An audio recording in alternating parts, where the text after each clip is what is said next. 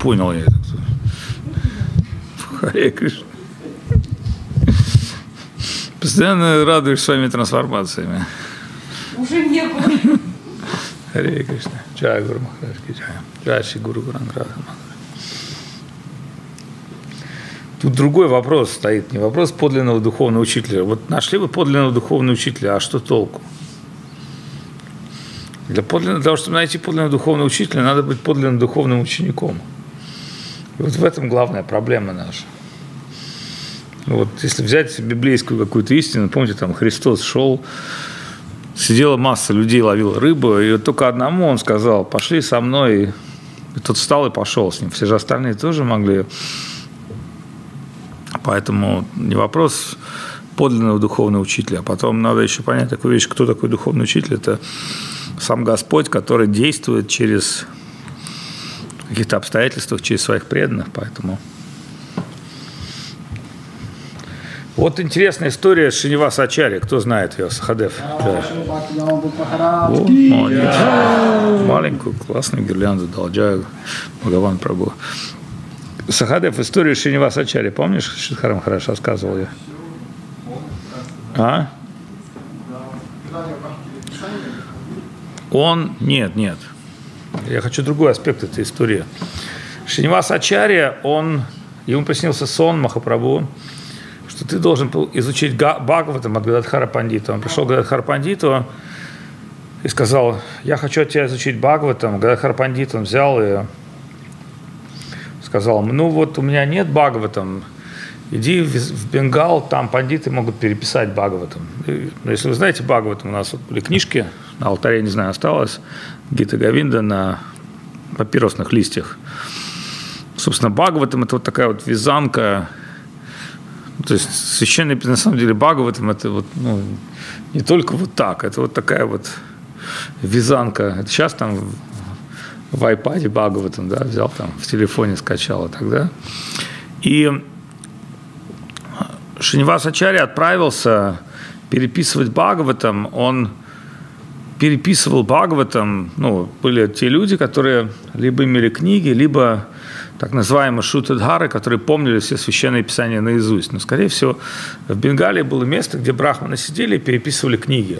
Такая прикольная работа, копировать от руки книги. Соответственно, они знали эти тексты.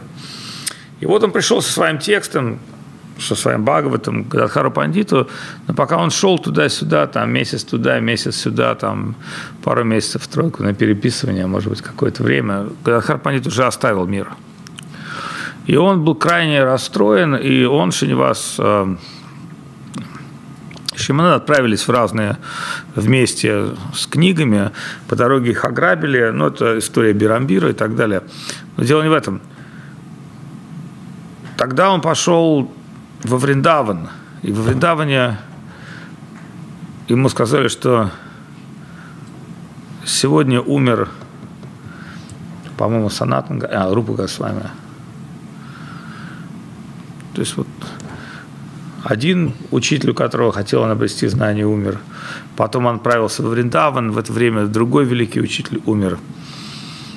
И когда он услышал эту новость, он упал без сознания, и среди вайшнавов был такой шок, что какой-то молодой человек пришел на собрание вайшнавов и, услышав новость о уходе Рупы Госвами, упал без сознания. И в результате они его откачали. После разговора с преданными, он получил посвящение у одного из, ну, скажем так, наших вайшнав, последователей Рупы Госвами. И вот вам история настоящего ученика, то есть человек, который там, переписывал книги, стремился, там, шел пешком через всю Индию, через какие-то опасности. Он хотел получить у одного святого посвящения, у другого святого посвящения. В итоге он не сказал, а, ну все, типа, ну нет больше всего, Трупагар с вами упер, там, Гададхар Пандит умер. Все, ребята, я пошел как бы в аштанга-йогу. Или там туда пойду, сюда. Наоборот, он стремился, и в конечном итоге он нашел ту личность, в которой он увидел поток. С другой стороны, пожалуйста, второй пример – это Рагунат Дас Госвами. Рагунат Дас Госвами после ухода Махапрабху, надо же понять, Рагунат Дас Госвами был достаточно молодым человеком, когда он пришел в общество Махапрабху из Сварупа Дамадара, ну, Вайшнава в Пуре. И Махапрабху его принял с большой радостью, но Рагунадас Госвами был сыном богатейшего земендара Индии. То есть сказано, доход отца Рагунадаса Госвами был там ну, какое-то невероятное количество золотых монет. И Рагунадас Госвами, он бежал из своего дома, его отец с матерью сделали наследником, женили на самой красивой девушке того там округа и держали в заперти, потому что он всеми хотел Ему сказали, какой тебе сынок, зачем тебе Хари Кришна? Вот мы тебе приведем любых брахманов, хочешь заниматься религией, вот сиди дома, занимайся религией.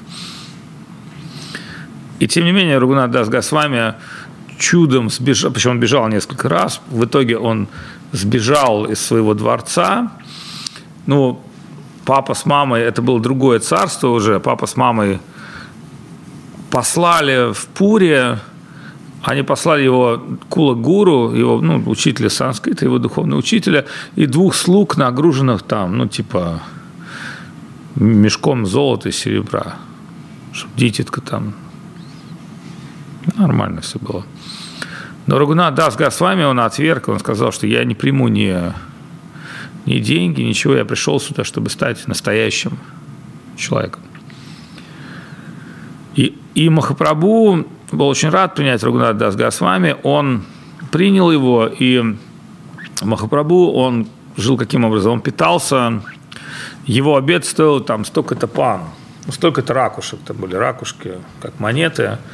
И Махапрабху питался просадом Господа Джаганата. Я, кстати, тоже последний с Хришикешем Махараджем. Мы жили в Пуре. Мы питались каждый день просадом Господа Джаганата. Честно могу сказать, очень круто. Ну, вот. Но переведем эту тему на то, что то есть Махапрабху кто-то приглашал на ланч, на обед и покупал этот просад из храма, ну, там что-то еще готовил сам. И Махапрабху приглашал на обед. И Махапрабху приходил со своими спутниками какими-то. Там Гавинда, там Сваруб Дамадар и ну, там еще какими-то вот трансцендентными личностями в дом кого-то из брахманов, из преданных, и там был Джаганат Прасад. Ну, это, кстати, такая традиция до сих пор. Вот мы были в, в Пуре, наш доктор, наш друг, доктор аюрведический, он пригласил нас там. Типа, Приходите ко мне домой, у меня дом рядом с храмом Джаганата, такой классный дом, и он выкатывает Джаганат просад, потому что ну, накормить преданных просадом, это, ну, понятно, там трешь, мнешь, трансцендентные беседы. И вот Руганат Дас Госвами ходил какое-то время с Махапрабху, а потом исчез. И Махапрабху спросил, почему с нами нет сегодня на обеде Рагуната? И Сваруб Дамадар ему ответил, он сказал, потому что Рагунат хочет стать настоящим и поэтому он сказал, я не могу примазываться к Махапрабху и ходить принимать просад, потому что мне будут оказывать почтение как святому, как садху, как, как отреченной душе. И он сказал, хорошо, а где он сейчас находится? Он сейчас стоит у ворот храма Джаганата, просит подаяние. Это хорошо, это хорошо.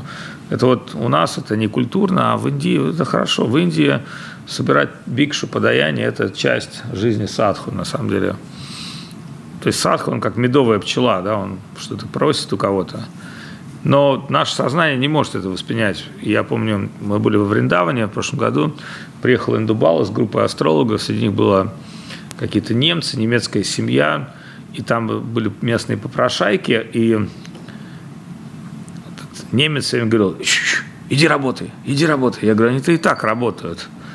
Он такой-то, он не понимал, что в Индии, ну, как понимаете, да, нищие на паперти у церкви, они дают возможность мирянину, материалисту вдруг увидеть там, вот там, я приехал там с женой на Каене, а тут какой-то там без ножки, без ручки сидит, я должен что-то доброе сделать. То есть и поэтому в Индии другая идея, она еще более глубокая. Садху, трансцендентные личности, сказано, что они тем, что принимают какое-то подношение от мирян, тем самым они очищают их карму, деятельность, то есть от греха. И вот в Чинмае, где у нас э, есть центр, да, там такой прикольный север Таиланда, ну вообще в Таиланде там такая страна, там почитаются дхарма, такая дхарма-буми.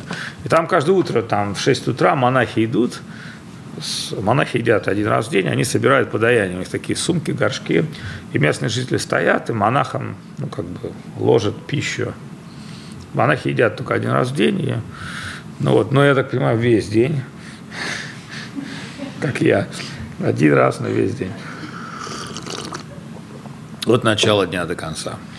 Ну вот, и у меня друг один жил в буддийском монастыре, я говорю, ну там что как? Он говорит, ну там все очень просто. Ты встаешь с утра на медитацию, потом, потом, ничего себе. Ну вот. Да, и там, эм, в общем-то, медитация, потом пламенная проповедь, потом ты идешь работаешь, один раз в день ешь, какие-то монахи подаяния собирают, какие-то там работают, в общем-то, приходят там, сгребают кучу еды, ешь, он говорит, потом там в 5 вечера можно выпить чай там какой-то, и все, и до следующего дня.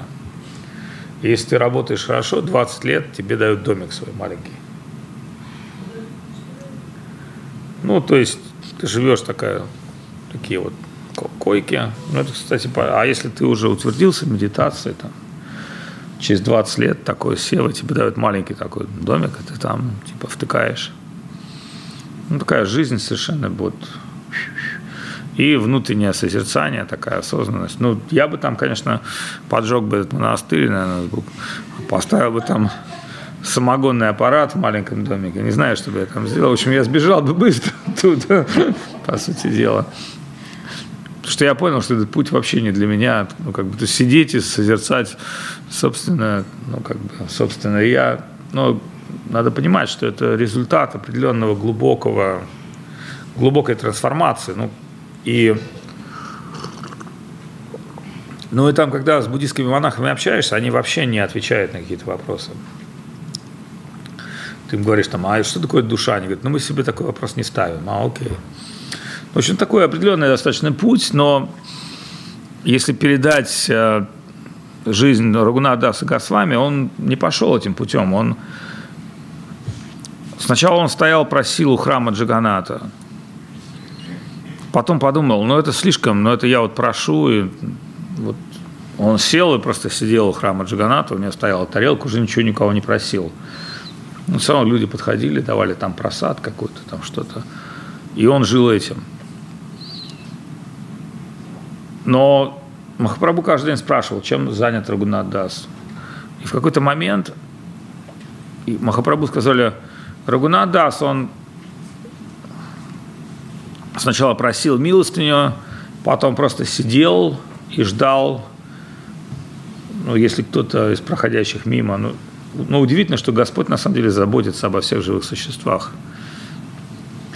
Вот, и он сидел молча, и что люди сами подходили, давали ему. Но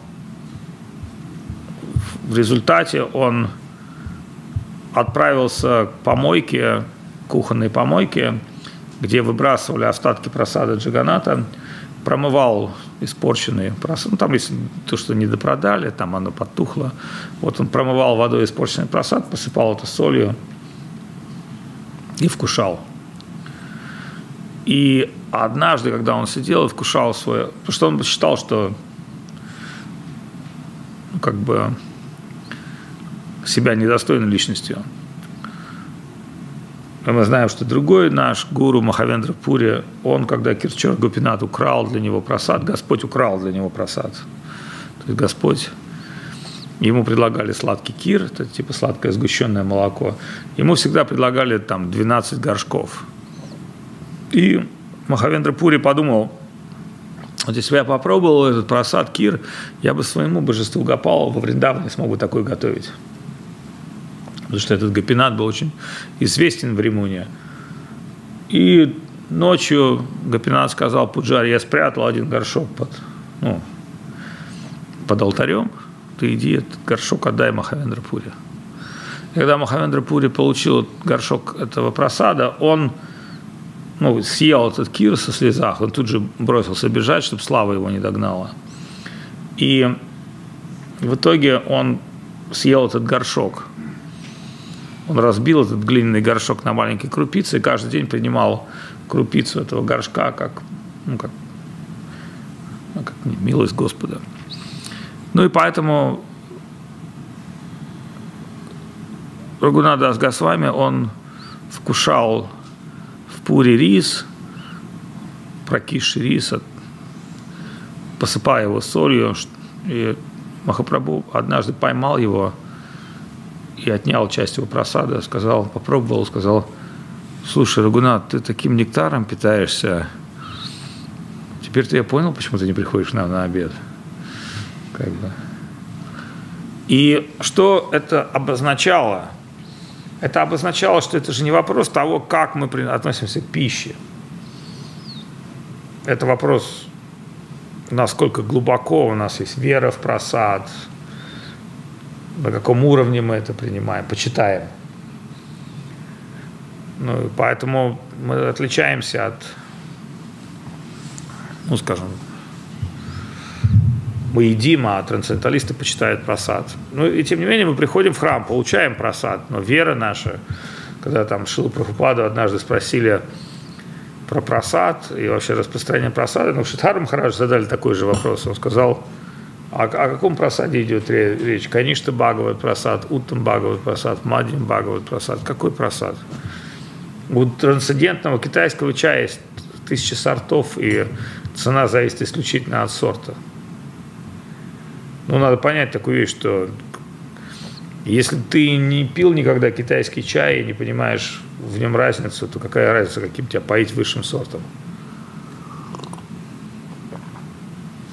Поэтому в процессе э, поиска, это же не так, что там человек тут же типа, вот, мне нужен настоящий духовный учитель, а я там типа галимый материалист – в процессе поиска, может быть, многих-многих жизней. Ну и что вот, а, например, Шинивас Ачари, он не получил посвящение непосредственно от Рупы Госвами. Это что значит, у него не было связи с Рупой Госвами? Вот он не получил посвящения четкие непосредственно от Рупы Госвами. Или там. Поэтому все зависит от нашего, как бы, от нашего коннекта, насколько мы готовы коннектиться с духовным миром.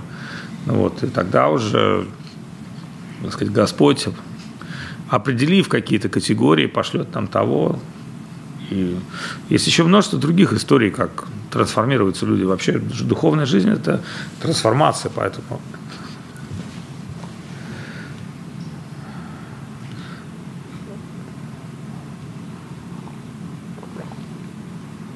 пути Господни неисповедимы, вопрос нашей искренности, нашей трансформации. Шизари Махарадж, преданный Запази, уже на Павелецкой едет. Харе Кришна. Вот у него желание, я просто не могу понять, как он узнал, что Авадут Бухарат задержался. Сейчас мне Расик пишет, что он где-то раздобыл билет как-то мистическим образом. Мне такое желание получить инициацию. Все, все пути смел. Ну да, вот, э, ну нет, это же, вот да, пожалуйста, вот вам как бы, готовы ли вы идти там на край света куда-то, искать что-то, или вы готовы искать это где-то там, сидя дома в комфортном кресле? Ну а дальше, что вот вы получили посвящение, это же теперь целый геморрой, это надо жить этой жизнью. Ну, что вы понимали, вы не думаете, что все, то есть вот, ну, в чем разница, например, между сознанием Кришны и другой, ну, или, или можем даже дать любую религию. Там есть огромное количество христиан и единицы там каких-то просветленных душ в христианстве там, или в исламе, или в буддизме. То же самое в вайшнавизме. Поэтому э, вот, это такой процесс, насколько мы готовы к этому процессу. И, и еще время же нас стоит. Время, время нас лечит. То есть сегодня, завтра, послезавтра. Поэтому не думайте, что этот путь, он для всех, но по нему могут идти единицы. Путь поиска души Бога – это для всех. Но душа должна быть, ну, как бы, Интересно, например, до прихода Махапрабху такие, э, ну, скажем так, ачари, как Мадва ачари, например, ну, учение Мадвы отличается от учения Гаудиев. В этой связи, ну, большинство татвавади принимают Гаудиев, но не все. И, например, одно, одно из различий учений – Мадвы. У него есть такая идея, что существуют вечно обусловленные души, которые никогда не придут к Богу. Вообще страшная идея, да? Ну и это вполне учение обосновано его как бы ну, пониманием того, что есть души, которые никогда не придут к Богу. Ну как вот, если вы спросите там, а есть уголовники, которые, ну, например, могут э, никогда не измениться. Кто скажет, да, есть те, которые вот, осознанно выбрали тюрьму. И даже считают себя там, типа, там, блатными, такими, сякими. То есть, то есть э, они навсегда выбрали вот ту, скажем, dark side of the moon. И вот эта идея, что есть такие души, которые никогда не придут к Богу, она, в принципе, крайне интересна.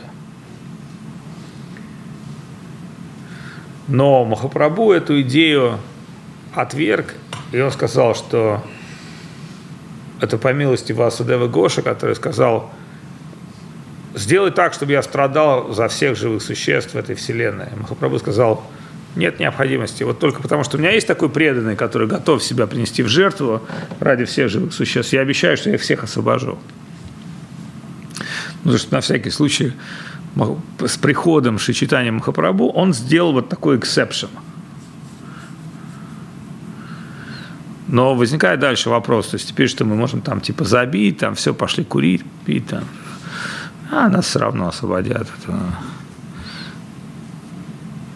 Но тогда надо задать такой философский важный вопрос. Что есть материальное существование и почему голливудские актеры любят выпрыгивать с сорокового этажа.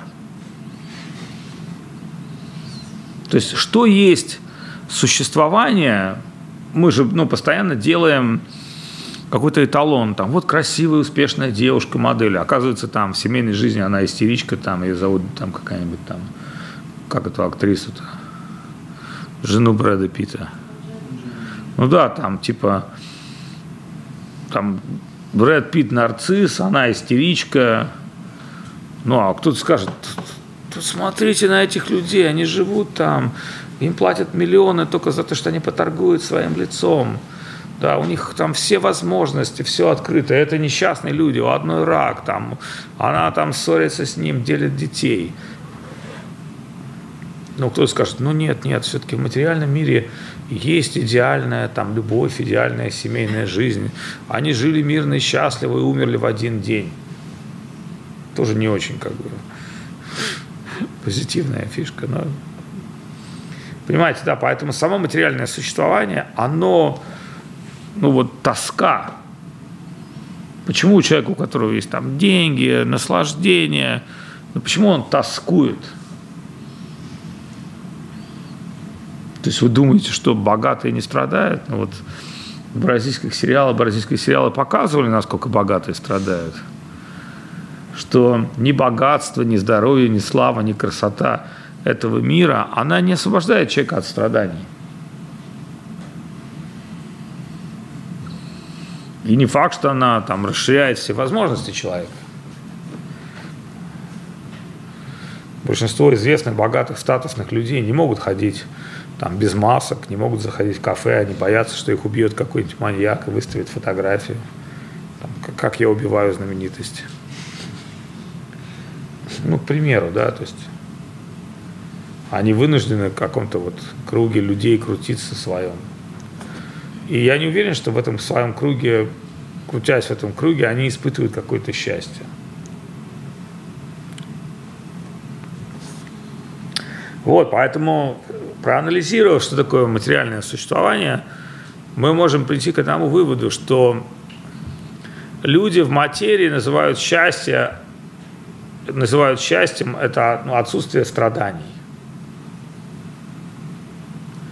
Второе, видишь, что они считают счастьем, богатством, это там совокупность выбора там, на столе или там в костюме. Вот, то есть. Мы сегодня об этом обсуждали. Шила Шидар Махараш сказал positive, progressive immortality. Вот невозможно, например, знаете историю Дамоклова меча? Кто-то слышал эту историю? Кто, что такое Дамоклов меч? Нет? Жил был один греческий царь, у которого все было, но было множество врагов, и он постоянно не расставался с мечом. И даже когда он передал свой меч молодому слуге, один из его слуг сказал, ты не боишься, что он тебя сейчас им же и порешит? И тогда царь приказал обесклавить одного и второго. Ну вот, но третий был, который ему, ну, так сказать, всегда листил и поддакивал, подвякивал. И Дамокл обратился к нему в какой-то момент, вот ты мне всегда поддакиваешь, подвякиваешь, ты как бы мой типа преданный слуга, но в целом я вижу, что ты мне завидуешь. Но я тебе сейчас сделал несколько мастер-классов, чтобы ты понял, что такое моя жизнь. Ну, вот. Примерно такая же сейчас ситуация у дяди Вовы Путина и его друзей. И он посадил его за стол, накрытый явствами пиром, но подвесил над ним на конском волоске меч острый сказал, наслаждайся. Вы сидите на гильотине, например, да, там такой ресторан, гильотина стоит, а вы знаете, что в какой-то момент она должна сработать, и вот у вас там контейнер э, с едой, вы там... Да, и вы должны взять пирожок или пирожное. И вот это ваш ужин. Такой. Кстати, прикольно, да, такой кинематографический момент очень хороший новый ресторан открылся в Москве, называется Гильотон.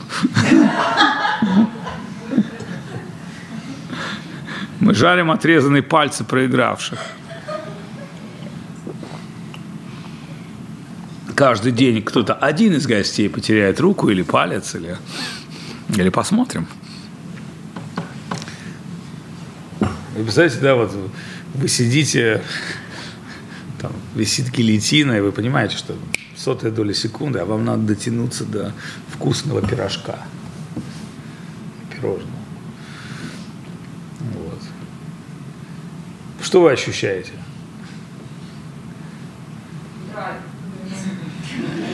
Поэтому я говорю, это русская фишка, там, типа, драйв, да? Потом в Москве появились девушки с протезами, да? Это стало модным. Некоторые стали сами себе резать пальцы. Ну вот. вот вам и драйв. Поэтому так или иначе, понимание мира, в котором мы с вами живем, крайне важно для нас. И также перспективы бытия. Да, у нас там есть группа в интернете, которая называется «Стопроцентная смертность». То есть смертный приговор выписан каждому с самим образом бытия, такие, какие мы есть. И эта, эта смерть, физическая смерть, она неизбежна. Мало того, что она предсказуемая, вряд ли кто-то из нас с вами доживет до там 2090 или 70 какого-то года. Ну, может, какие-то кто-то, кто-то один или два. Может быть, он. А, ну да, это логично. Нужда, нужда там 2110 или 2020 года уж точно крайне. То есть наше физическое бытие, большинство из нас прекратится где-то между сейчас и 2050 годом. Так, по усредненке. Кому-то повезет чуть больше. Но в целом, с учетом как бы образа жизни, дурных пристрастий, плохой экологии, возможности Третьей мировой войны, стремление к саморазрушению, дурным привычкам, мы входим в большую с вами группу риска. И в этой группе риска мы присутствуем. И поэтому что говорит Шумат Бхагаватам? Шумат Бхагаватам говорит очень важную вещь, что если у вас хотя бы в этой жизни было хоть какое-то духовное прозрение, вот эта минута, она, вот это прозрение, она может кардинально поменять ну, представьте, да, мы летим в космосе, вот такой страшный кадр, когда мы летим в космосе, и непонятно, куда летим. И вдруг наш компас показывает домой.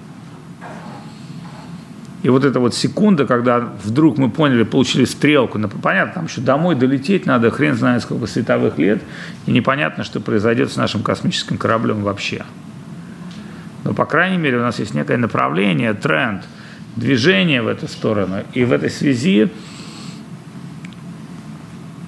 э, это вопрос просто ежедневного подготовки к полету нашей индивидуальной. То есть, что мы сделали каждый день своей жизни, чтобы приблизиться к Богу и отдалиться от своего невероятно негативного материального существования.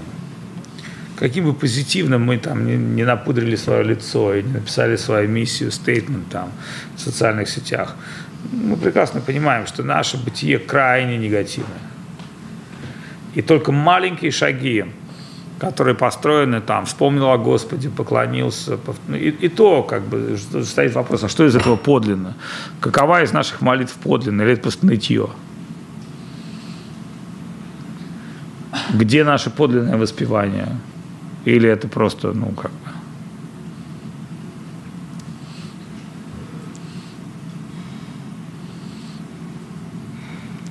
Вот, в этой связи надо все это очень четко как бы отсматривать, но позитив состоит в том, что нам с вами дана такая возможность, причем крайне редкая возможность. Чамахатма Судурлаба, крайне редкая возможность.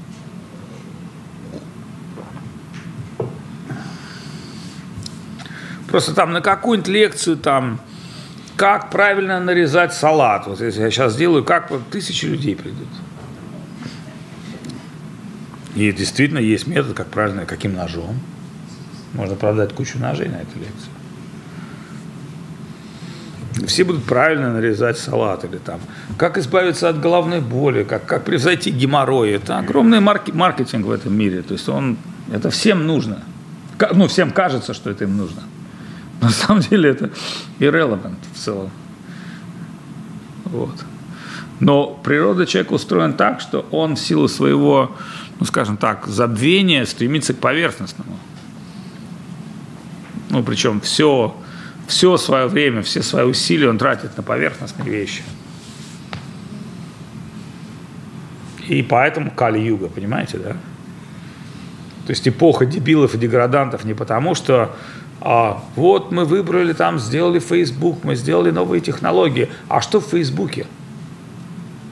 Котики – ну, то есть, раньше там, я помню, там какой-то писатель там в тюрьме, там он сидел, там Даниилов писал «Розу мира», или там Сложеницын «Один день Ивана Денисовича», поскольку он был математиком, он э, понял, что нельзя писать диссидентские книги, он писал математическими формулами, чтобы не забыть. И только потом, когда вышел из тюрьмы, зная собственный свой код, он перевел это все в, в текст. Ну, понимаете, да, люди в невероятно сложных ситуациях проявляли невероятно духовные подвиги.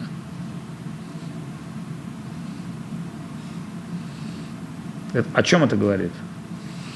На самом деле говорит о том, что вот, ну, мы говорим там Третья мировая война, Третья мировая война ну, понятно, сейчас все это дуют в эту дудку, там, Третья мировая война, Третья мировая война, поэтому закрыли Телеграм, там, Третья мировая война, поэтому бабло мы все слили за бугор, там, Третья мировая война, переходим в новые офшоры, там, понимаете, да, то есть люди дуют в разные совершенно безумные дудки. Ну, а в принципе, а что плохого будет в Третьей мировой войне, расскажите мне. Сейчас идет глобальный вопрос – там, Украина, Донбасс, там, Россия. А Третья мировая война быстро его разрешит. Так или нет? То есть, то есть, понимаете, да, любая же война, она стирает границы и переписывает мир.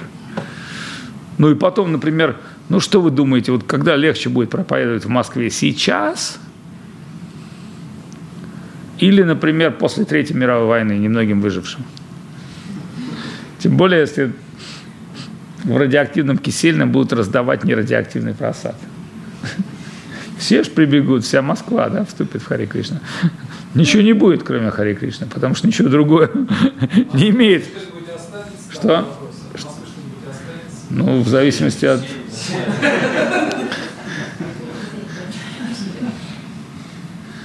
От Москвы? Просто ядерные удары рассчитываются по таким серьезным городам. Там, Питер, Москва, там, там, Чикаго, Нью-Йорк, то есть самые такие центры. Я думаю, что... Спасибо, значит, Питер и Москва. Негде. Ну, если уже так быть оптимистично, но не такой же культурный центр Москва и Питер. Но я просто имею в виду с категории новой культуры, она вполне может понять, подняться из... Ну, там могут быть другие ценности, например. Ну, предположим, да, вот Третья мировая война, что произошло? Ну, предположим, там нагнулся интернет, полетели там все дороги. Ну, вот там люди там какими-нибудь там тяпочками сделанные из там какой-нибудь э, рамы Porsche Cayenne там тяпают землю. Вот, да, там, такое апокалиптическая штука. Ну, будут сажать какие-нибудь такие вот э, космические там радиоактивные огурчики, и все будет нормально. Адаптируемся быстро. Ну, я не думаю, что быстро, но те, кто выживут, то есть, ну, вернутся люди, а что там, например, ну, сто лет тому назад же не было таких болезней, там, как рак, диабет, почему не было? Потому что все люди, ну, вот, жили в деревне, выращивали, ну, там, не знаю, вся Россия, вся Украина, там, ну, да, плохая погода, все же все равно жили в деревне, у всех были лошади, выращивали еду, жили в деревянных домах, топили печки. Ну, что люди хуже от этого были. Ну, там были злобные бояре, там, крепостные крестьяне, там, ну, вот, поэтому, в принципе, как бы, Третья мировая война вполне может вернуть нас к нормальной общинной какой-то общественной жизни, правильно? Где сельский староста будет реальным человеком, а не подставным каким-то. Ну, где действительно могут какие-нибудь члены там деревни сажаться и решать, сколько зерна съесть, а сколько оставить на зерожай, чтобы не сдохнуть от голода. Ну, так же люди жили, это не так давно. В принципе, мир, который мы сейчас с вами знаем, этот безумный мир, это всего сто лет. И за сто лет уже было как минимум три глобальных, там, две-три глобальных катастрофы, и которые рождались на пустом месте. Только из-за того, что были какие-то люди, которые очень мечтали изменить, make a world better place. Так или нет? Ну и будет третья мировая война. Ну, в принципе, в принципе, если мы с вами умрем, вообще ничего страшного не будет. Потому что мы все равно будем вынуждены родиться. То есть ну, не, неизбежная ситуация сейчас или так, по- потом. Поэтому я не пытаюсь там, быть пессимистом, я просто говорю о том, что это мало а, касается к нашей внутренней трансформации.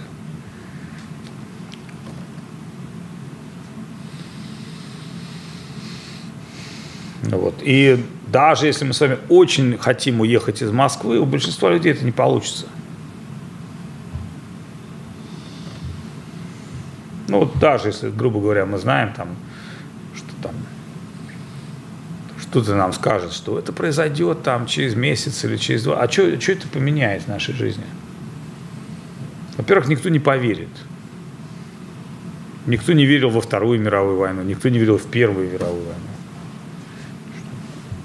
Гаврила застрелил пти... Гаврила застрелил принца Фердинанда на перекрестке, где Гаврила жрал пирожки, потому что Гаврила пытался убить принца Фердинанда, но принц Фердинанд приехал на парад и понял, что что-то плохо здесь, что-то веет неприятным, и надо пораньше валить. Поэтому принц Фердинанд сказал своему водителю, поехали, поехали раньше там, чем охрана и все остальное. И на перекрестке, где была Пирожковая, А Гаврила, который был в кармане револьвера, он жрал пирожки, потому что не удалось застрелить принца Фердинанда. А вдруг он жрет пирожки и подъезжает принц Фердинанд, у него глохнет машина на перекрестке. И гордит, Гаврила, реклама Макдональда такая. Фастфуд решает все ваши проблемы, политические, социальные, культурные. Да? Ну и что сделал Гаврила? Он видит, тот принц Фердинанд, которого пытался застрелить, но не мог, подъехал тут же на перекресток, машина застряла, ну, там, все. Австро-Венгерская империя, там тысячи убитых сербов, там русская армия заходит, потому что убили православных, ну, понимаете, да, то есть все, значит, Франция, Англия, все, все, все вступают в войну, ни о чем. Чем это отличается от Сирии? Да вот ничем. Вот сейчас вот там дядя Вова вылезет из бункера, нажмет на кнопку на айфоне, летит какая-нибудь. Он обратно в бункер, а мы как бы с вами под мясо. Такое может произойти. То есть, ну, это, знаете, вот там, это типа мы глобально все умрем. Но так это так веселее всем умереть, да, вот если мы сейчас забрались бы там в этот в храмы с Киртоном, еще там с песнями, я думаю, нам было бы умирать веселее, чем это сделать индивидуально там в, в, в, в больнице Склифосовского, куда нас привезут там куда-нибудь, да, доктор, который будет ставить нам укол, будет объяснять каким-то нашим родственникам, что лучше не париться.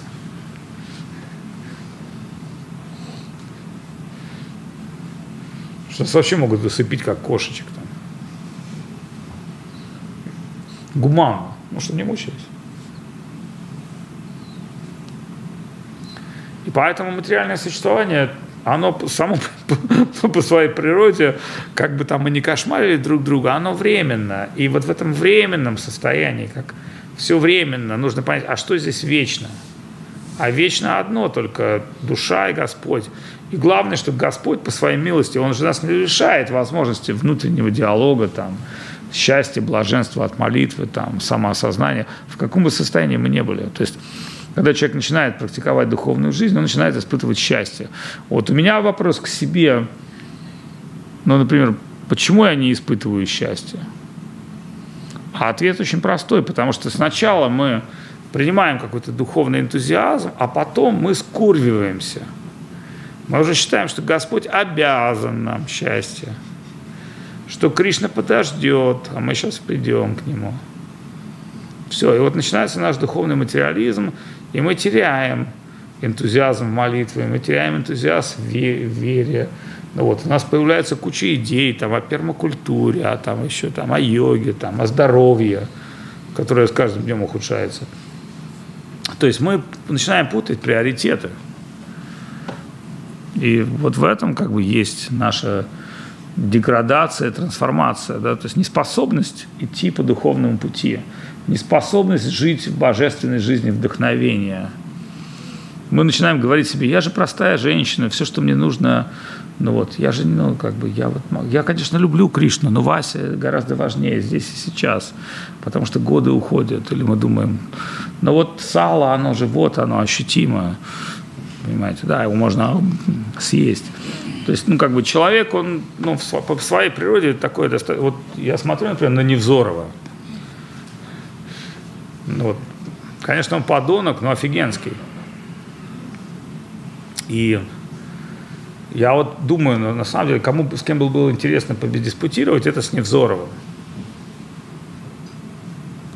Потому что Невзоров, он издевается над религией, попами, но, по сути дела, ну, в данном случае мы с попами находим, ну, я не имею в виду с корыстными попами, а с верующими людьми находимся в одном эгрегоре. Причем, почему Изоров, Невзоров издевается над религией, но религия – это инструмент достижения Бога. Это как власть. Кто-то может решать свои личные проблемы, обретя власть. Но идеал власти существует. И поэтому, вот с Невзор, когда я смотрю Невзорова, вот, на самом деле, у меня нет времени взять разобрать пару его как бы спичей, но я просто понимаю, что он начинает чморить попов и начинает чморить материалистическую религию, а трансцендентную, а духовную религию. А что такое я? Он называет там человека homo sapiens, ну вот, Так а чем мы отличаемся от животного? Почему герои существуют, которые отдают свою жизнь? Почему мы, будучи подонками, хотим быть героями? Почему мы сопереживаем с героем? Почему у нас есть литература, музыка, искусство? И почему все это исторически, я сейчас не говорю про ну, достаточно притянутое за нас, там, за уши христианство, хотя в нем есть очень много духовных, мистических аспектов также, мистическое христианство, духовное. Почему из покон века люди рассказывали себе истории о великих личностях, и почему Господь, ну, ведь христиане же не просто там они ошибаются относительно Христа, Господь приходит, действует как человек. Ну, христиане просто не спутали гуру и Господа. Ну, ничего страшного. С какой-то точки зрения гуру не отлично от, от Бога. Просто ну, у христиан нет понятия, что такое гуру татва, вишну татва, ну как это взаимосвязано, что нет антологии. Христос же ничего не рассказывал этого. Но позже появились какие-то люди, которые доперли до этого неким таким а, эмпирическим методом, то есть молитвы, самопознание. И тем не менее, мы можем сказать, что... А, здравствуйте. Кришна.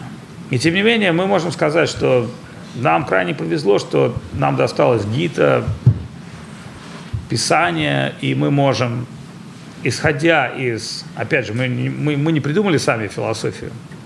И вот еще такой важный момент. Зачем вообще нужна философия, кто может сказать? Для живости ума. Живости ума, нормально, типа. Мы вообще-то курим, а философия у нас для живости ума. Для чего? Для успокоения. Типа, типа я расстреливаю каждый день белую гвардию, но Томик Маркса дает мне успокоение. Философия вайшнавская зачем? Нет, философия вообще. Вообще-то. Это любовь к знанию. Ну, чтобы посмотреть на какой-то объект э, с разных позиций, увидеть кар- картину в целом. Вот слово философия на греческом что обозначает? Мудрость и любовь. Философия. То есть мы должны любить мудрость. И поэтому греки считали, что человек не может быть человеком, если он не постиг философию, то есть мудрость бытия. Почему это так? Ну, потому что если человек просто родился и просто попал в какую-то среду, не осознав глубоко, кто он, и сказала Кроха, что такое хорошо и что такое плохо, он не может в этом мире быть полнозначным, а, ну, полноценным человеком. Поэтому древние культуры, они разделяли людей, которые стремятся к постижению мудрости ума, ну, мудрости мира, и людей, которые не стремятся. Но религия, как бы материалистическая религия, она взяла нечто а, среднее. Она сказала, вот я буду умным, а вам умным быть не обязательно. Вот я буду вашим священником там, или вашим гуру, а вам не обязательно быть. Но какие в этом есть подвохи, кто может сказать?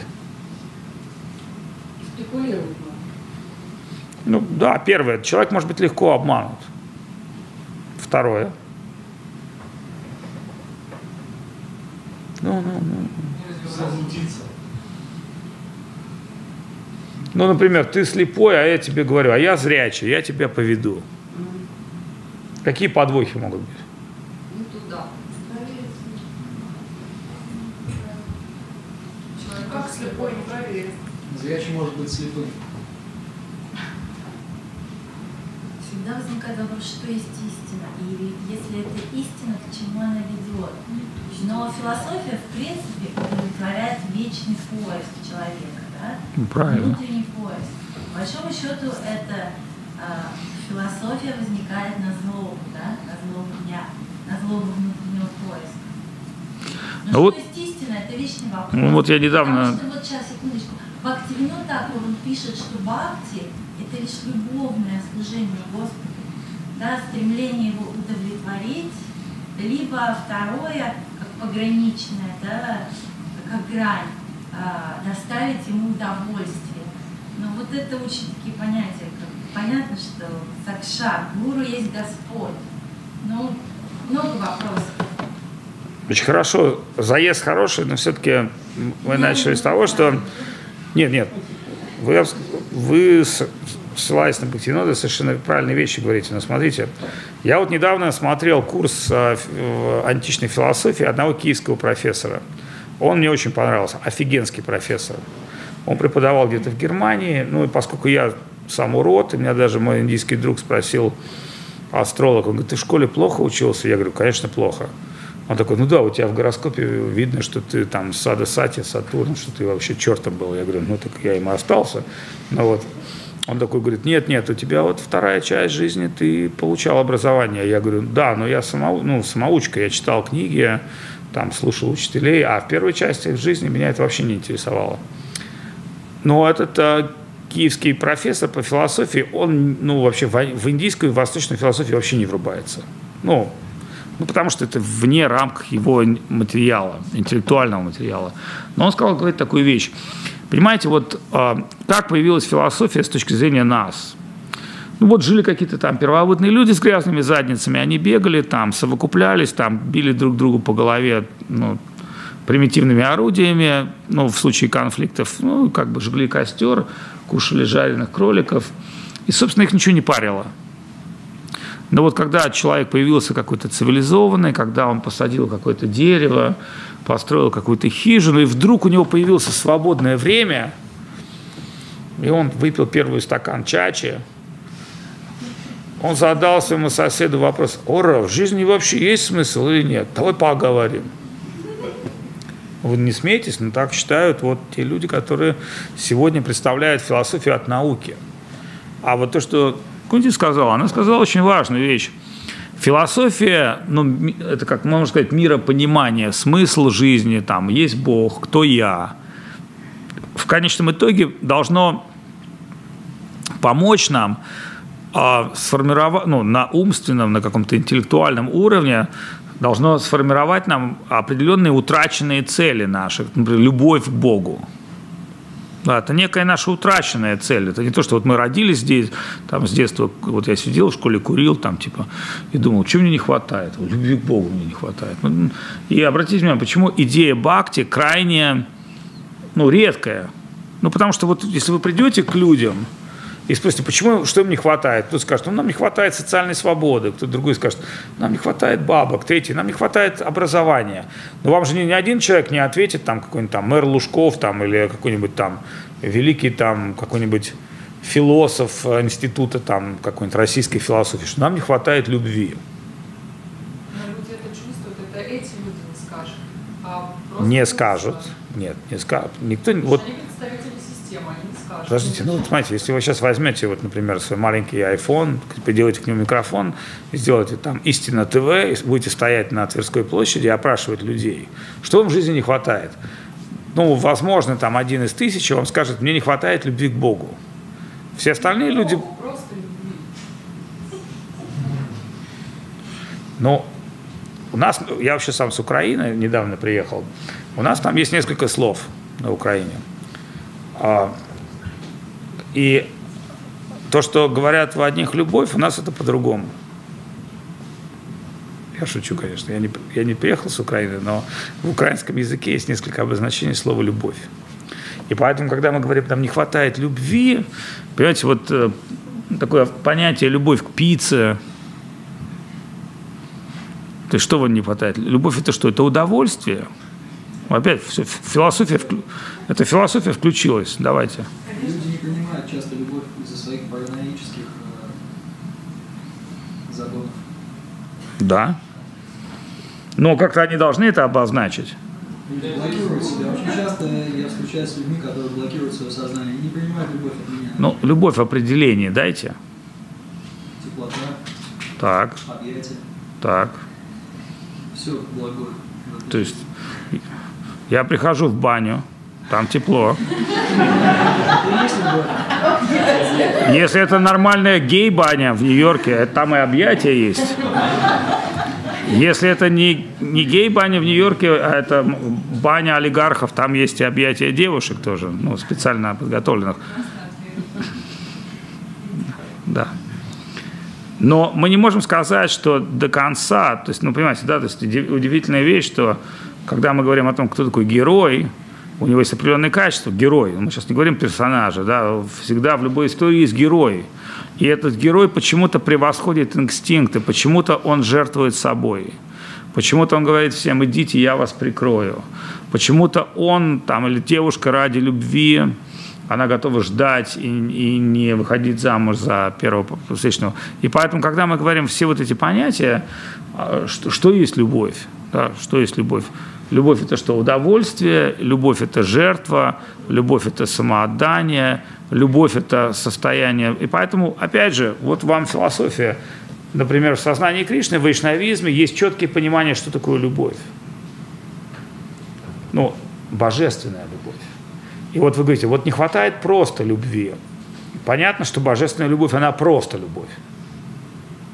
Но тем не менее, а, например, нельзя путать божественную любовь и любовь к родине.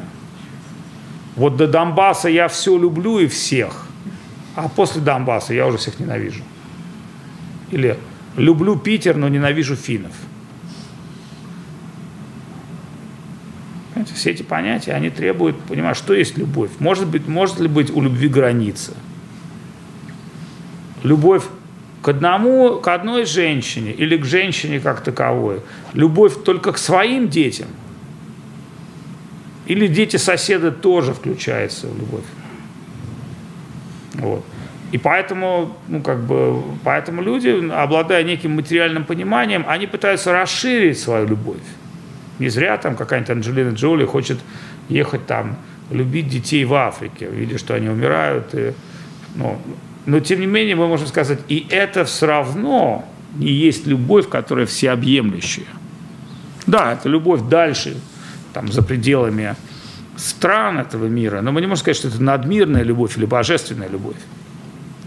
И опять же, там, когда мы говорим, чем отличается Христос, например, от каких-то там качественно про хипанов каких-то. Love and peace, bro. Let me hug you. I look like a Jesus Christ, yeah, man. Понимаешь, да? Но тот же хипан, которому ты вот что-то скажешь не то, он тоже get the fuck out of here, начнет на тебя орать. Его все, уже есть love and cheese, bro. Он уже псих, шизоид, ну, как бы просто, ну, мой опыт с хипанами и бездомными очень богат, большой. Ну, вот, то есть, как только ты начинаешь с ним разговаривать на какие-то актуальные темы, тут же эго показывает. И поэтому мы же понимаем, например, там Христос, его представление о любви, там представление о любви Будды и представление от любви там тети Маши. При этом мы должны также сказать, каждое живое существо хочет ощутить любовь всеми фибрами своего «я», включая нижнюю чакру. Но есть удивительный такой момент. А сам по себе секс, он, в принципе, безобразен.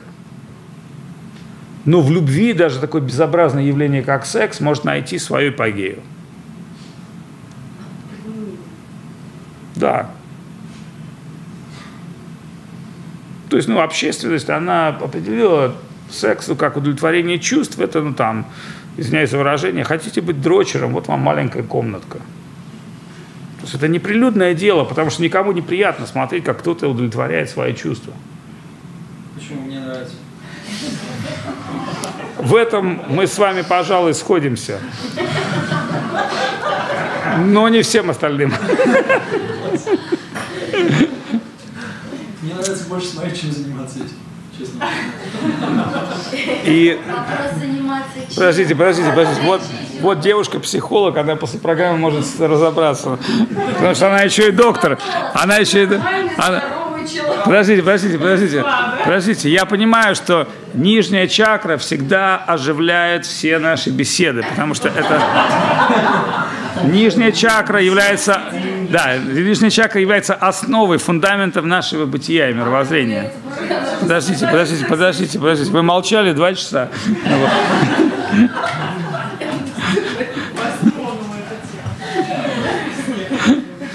помните, да, этот анекдот, когда псих приходит к врачу, тогда показываем треугольник, говорит, что это такое? Он говорит, секс. Квадрат показывает, говорит, что это такое секс. Круг показывает, он говорит, что это такое секс.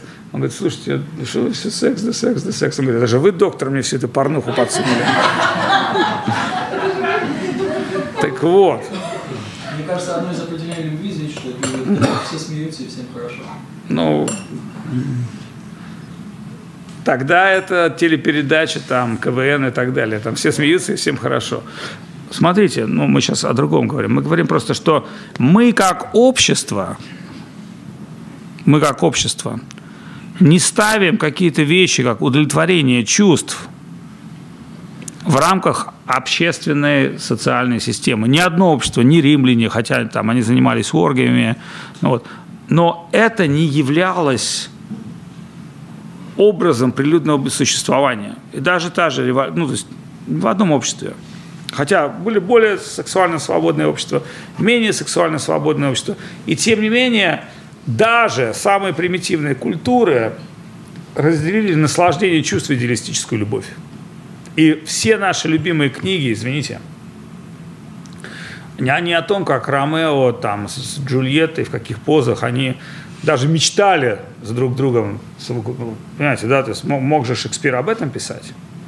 Там, когда Ромео увидел Джульетту, он там все формы, когда Джульетта там постояла с ним рядом, она почувствовала там. Нет, не об этом писал Шекспир. Идеалистическая, идеалистическая любовь. Вот то, что в конечном итоге лежит за пределами наших чувств, как, как выше. То есть то, то, что недостижимо с помощью рук или ног, или там, членов и тел. Вот о чем идет речь. И также, и поэтому божественная любовь, она также не, это не то, что вот я сейчас, так, ребята, подождите, я должен вызвать себе божественную любовь, дайте я, подождите, вот так вот там, одену вот так. Сейчас.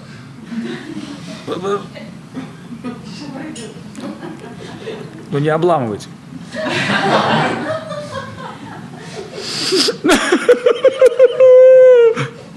Не работает. Хотя иногда я могу сказать, я не пытаюсь там, я, может быть, сентименты, уже старый, э, старым становлюсь. Но иногда я читаю какие-то духовную литературу, и вдруг я понимаю, у меня из... Хотя меня вся в школе называли циником. И вдруг по моей циничной щеке течет слеза, я понимаю, бляха-муха, вот это круто. Там, не знаю, недавно я там сидел где-то, слушал Ромайну, и там просто такие... То есть там как говорит Сита, что такое любовь, как Рама объясняет, что такое долг. Ты просто понимаешь, что ты вот это потрясающие люди, которые не просто там что-то бла-бла-бла, а их идеал, идеалы – это и есть их жизнь, ради которой они готовы пожертвовать всем. И при этом они не гиперэгоисты. То есть при этом они действительно любят всех и, ну, как бы, круто очень. И, например, в той же Ромайне начинается там такой кусок интересный, когда Рама убивает брата, Суг- э, когда Рама убивает брата Сугрива Баля. А Бали вообще супер крутой чувак, супер крутой демон, супер крутая обезьяна. Ну, они бановые, то есть они не люди, они полуобезьяны, полулюди. И у него там ожерелье Индры, и он отнял Тару и царство у Сугривы, у его брата. И Сугрива с Хануманом просит Раму, убей его, потому что мы не сможем. И Рама говорит, окей, я его убью, но ты должен Сугрива пойти, вызвать ему, бросить ему вызов. Ну вот, и представляете, да, там сидит Бали, там, в дворце обезьян, там, вдруг появляется где-то там Сугрива и кричит там, «А-а-а! выйди. И он такой, а, проклятый брат, пойду мочкану его. И они начинают сражаться. Первая битва. И Бали так уделал Сугриву, он чуть не убил. А Сугрива все ждет там, когда же Рама... А Рам сидит в кустах с луком, стрелами. Он вернулся, говорит, я чуть, я еле живой, меня чуть не убил. Ты что, ты же мне обещал его убить. Рамачандра говорит, слушай, ты как бы сражался с ним, но поскольку вы были как единый комок и рвали друг друга на части, я вот когда стрелял, я думал, бляха-муха, вдруг я тебя зацеплю. иди еще раз. То есть, понимаете, да, Рамачандра, будучи великим героем, он не сказал, ну, я просто так убью твоего врага, и будет все хихи-ха-ха. Он, конечно, не стал объяснять Сугриве. Он Сугриву выжил по полной программе. И во второй битве, когда уже Сугрива вот-вот должен был погибнуть, Рамачандра засадил стрелу в сердце Бали. И Бали умирает, и вдруг он видит Рамачандру. И там вообще потрясающий диалог. Он говорит, слушай, я крутой чувак, я демон, я офигенский сильный чел. Почему ты меня убил таким образом в спину? Ты же, ты же Рама, ты же великий герой. И Рама ему говорит, понимаешь, я тебя убил таким образом, как животное на охоте, потому что ты себя вел как животное. Ты отдубасил своего брата, отнял у него царство, отнял у него жену, выгнал его и всех остальных, поэтому я от тебя как к животному стал относиться.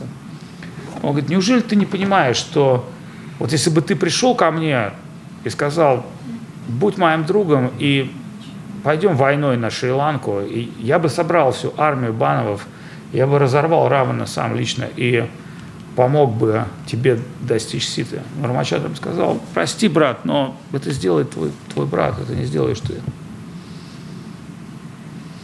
Ну и там очень прикольная беседа, где в конечном итоге Бали вообще включает другую пластинку и начинает говорить о смысле жизни, о том, что насколько я счастлив, что я жил как животное, а меня убил Рамачандра. То есть, я всю жизнь жил как тиран, а последние секунды своей жизни я созерцаю твой удивительный облик. И он стал говорить там, слушай, я тебе дам последние советы, возьми моего сына Ангаду, сделай так, чтобы Ангада даже не, не расстраивался, что ты убийца его отца. И Ангаду позвали, и Бали ему сказал, он сказал, сынок, служи Рамачандре и Сугриве, я просто совершил ошибки. Но ты должен за меня, мою, как, как, как отец, ты часть меня, ты пойдешь на эту войну, и ты совершишь величайшие подвиги, чтобы отмыть мою репутацию. И Ангада это сделал. Я просто о чем говорю, мало кто знает Рамаяну, может, ну, мало кто там ее помнит. Но когда ты начинаешь читать Рамаян, вы понимаете, что Рамаян это не, не Библия. Это не Коран. Это настолько живое, например, писание, где ты понимаешь, как люди в этот момент, они трансформируются, что они говорят, какие наставления, какая трансцендентная фишка. И ты понимаешь, что да, это офигенская, офигенские личности, офигенские персонажи. Я просто к чему хочу, чтобы закончить сегодняшнюю программу. Ведь все, что мы с вами говорили, вы абсолютно правильно говорили, философия, мудрость, это все равно олицетворение личностей.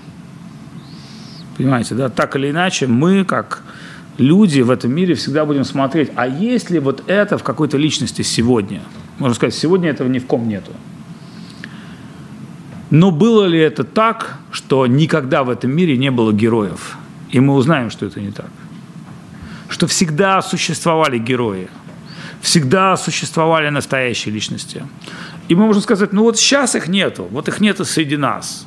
Но это вовсе не имеет никакого отношения к истине. Они были, есть и будут.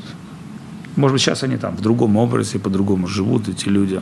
Вот. И это вот э, очень важный момент, что философия, духовность – это всегда живет в каких-то людях. Вот на этой радостной ноте, наверное, мы закончим сегодняшнюю программу, уже чуть-чуть поздно, почти 9 часов. И Кунти, она сказала очень важные вещи сегодня, я очень благодарен вам о том, что все это в конечном итоге должно привести к нас к любви, которая сама по себе является величайшим смыслом и никаким нашим мирским смыслом не должна отвечать. Понимаете, да? То есть, как сказал Оскар Уайлд, art for the sake of art, любовь для любви. Любовь не должна быть там, там национальной идеей, там, получением там, а, квоты выгод. Там, за слово «любовь» уже дали 6 грандов там, в университете Чикаго. Нет. Сама по себе, ну, понятно, да, сама по себе любовь – это божественная любовь. Она сама является наградой за себя. Понимаете, да, любовь – это награда за любовь тот, у кого его нет, ну, значит, он не герой. И тем не менее, когда мы говорим, а чем отличается гуру там или там, духовный человек какой-то от нас? Ну вот мы сейчас не будем вдаваться в христианство, но у Христа была идея, он мог пожертвовать собой ради других. Вот, собственно, чем он отличается. И идея это не стоит там Родина, там Россия или там Украина. Нет, это высшая надмирная любовь. То есть, когда мы говорим о духовном самопожертвовании, мы понимаем, что это самопожертвование безграничное. Оно вне времени, оно вне пространства. И поэтому, читая там Бхагаватам или Рамайну о этих великих личностях, которые обладали удивительными качествами, мы вдохновляемся. Неважно, сколько лет они жили. Поэтому в Бхагаватам нет точно даты, когда жил Махарадж Шанчи когда жил Махарадж Барата, ну, когда жил такой мудрец или так. Это не важно. Все существует в сознании. Вот. А объединяет нас это, безусловно, санкиртан, воспевание. То есть в Кали-югу совместное воспевание святых имен. Это очень-очень важно. Потому что мы не обладаем каким-то качеством, потенциалом, но обратите внимание, что стало происходить. Люди стали собираться вместе и петь. Да, это, это происходит естественно, даже там в Раше там, или в Китае, где, в принципе, ну, это, эта идея вообще не программирована в китайской голове Санкиртона. Я был на, в Китае на семинаре, было 250 человек. Я посмотрел, они все сидели на йога-ковриках. И название было, конечно, не духовное, не религиозное, а как быть современным, успешным духовным человеком. Я им сразу сказал, это невозможно. Поэтому перейдем к главному. И я был поражен, насколько радостно китайцы пели Хари Кришны и танцевали. Хотя сидели там всякие CEO, люди там с какими-то вопросами, но они просто потом в унитаз спустили и поняли, что это ну, не имеет никакого смысла. То, что объединяет людей, это искренность и что-то трансцендентное. Да? Уже там какие-то тараканы, они могут быть местные или общие. Так, бубен у нас есть? Да. Да. Еще один день, как будем А, важный момент. Мы были с Махараджем в Индии. 11 дней тому назад ушел Махарадж Саньяси, очень светлый человек. Но я могу сказать только одну вещь. Сегодня мы в честь него делаем небольшой Вайшнава Севу, Пури Махарадж. Но когда мне сказали, что он ушел, я совсем не расстроился. Потому что он ушел в святом месте, в святое время, в 4 часа утра. Он был в Саньясе, последние 25 лет он прожил в святом месте. Очень любил русских, всегда водил по всем святым местам, всегда, ну, какой дедушка, как заботился. Я ему там несколько слов буквально сказал. Я сказал, Махарадж, может, нас вас к врачу отвезти? Он сказал, последний этап жизни, стоит ли думать о теле? И через три дня он ушел. Вот. И преданные, там были русские наши ребята, ну, там были махараджи, ну, сразу собрались из других там храмов тоже, разные преданные.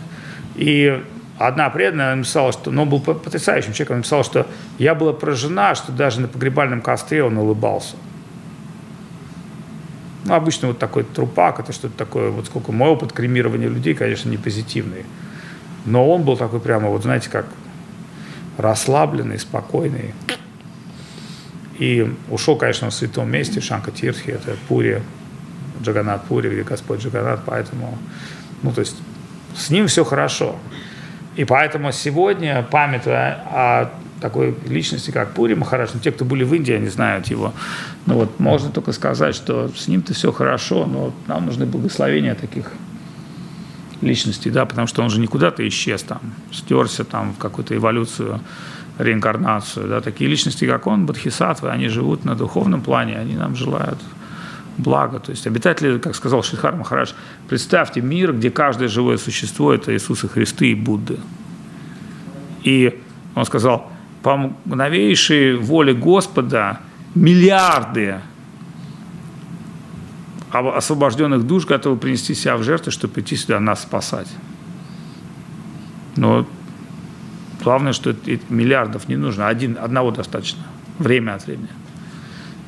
То, что приходит одна какая-то личность, и она собой трансформирует этот мир. Шри Кришна Чайтанна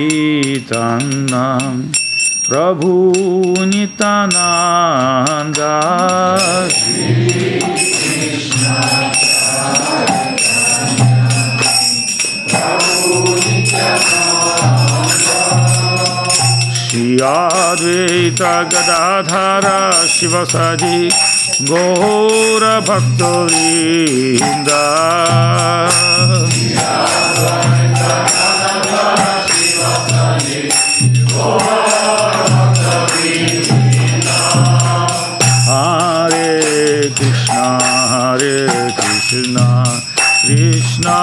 Krishna Hare Hare, Hare.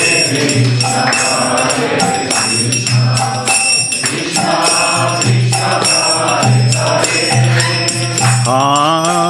Ram Hare राम राम राम हरे Hare.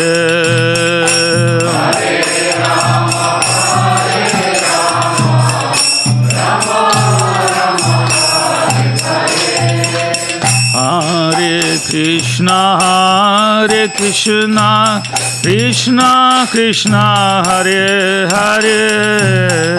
Hare Krishna, Hare Krishna, Krishna Krishna, Hare Hare.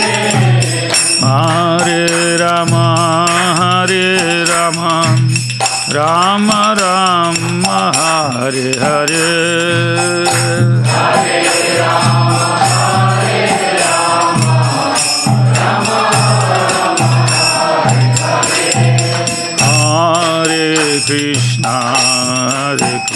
Krishna Krishna Krishna Hare Hare. Hare Krishna Hare Krishna Krishna Krishna Hare Hare Hare Rama Hare Rama Rama Rama Hare Hare Hare.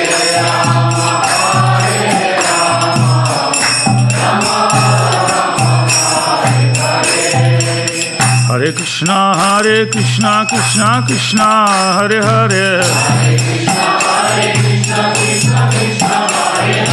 Hare राम Hare राम राम राम, हरे हरे।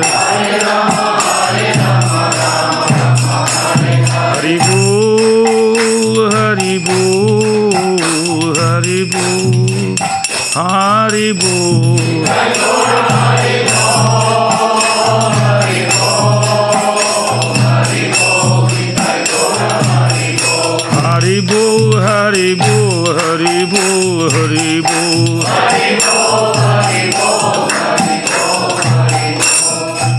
Гол Самананды, Хари Хари.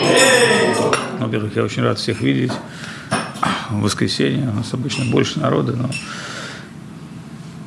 Маханчур уехал, Хришикеш Махараш приехал, я приехал, тоже особо не планировал долго зависать. Я буду еще до, наверное, четверга в Москве, потом меня не будет до мая, ну, может, до середины мая. Вот, но э, мы обязательно на связи в интернете, у нас есть много лекций, материала, контента. Не забывайте о том, что практика у нас не только общественная санкиртана, но и индивидуальная. Ваша духовная практика – это обязательная, ну, как пища, да, как каждый человек ест пищу или пьет, или чистит зубы, также каждый человек он должен пребывать в йоге, поддерживать свою духовную практику, внутреннюю, внешнюю. Вот, и, безусловно, собираться, чтобы вдохновить друг друга. Устроен этот мир, что нам всегда нужна мотивация, вдохновение. Это очень важно. Санкиртана, в особенности в Кали-Югу. Вот. А сейчас будет раздача просада. Я пойду уже наверх. К сожалению, я просто, извиняюсь, я плохо передвигаюсь с моей спиной. Но уже стало лучше. Вот. Так бывает в этом мире, что что-то отказывает. Ну, хорошо, хоть не голова. Вот. Харе Кришна. А то пришлось бы так на каталке. Вот. Я бы вас с радостью приняла. Серьезно? Шутит. Вопрос, надолго ли? Вы всегда в моем сердце. Харе Кришна. Вот это другое дело. Поэтому приготовьте каталочку в сердце. Харе Кришна. Джай. Шираш Гавардхан. Джай. Сара, ты Я, хотел? Да. Джава Вишнупад Шива Бхакти Вимала Вадут Махарадж Ки Джай. Не могу кланяться всем. Могу склониться перед вами.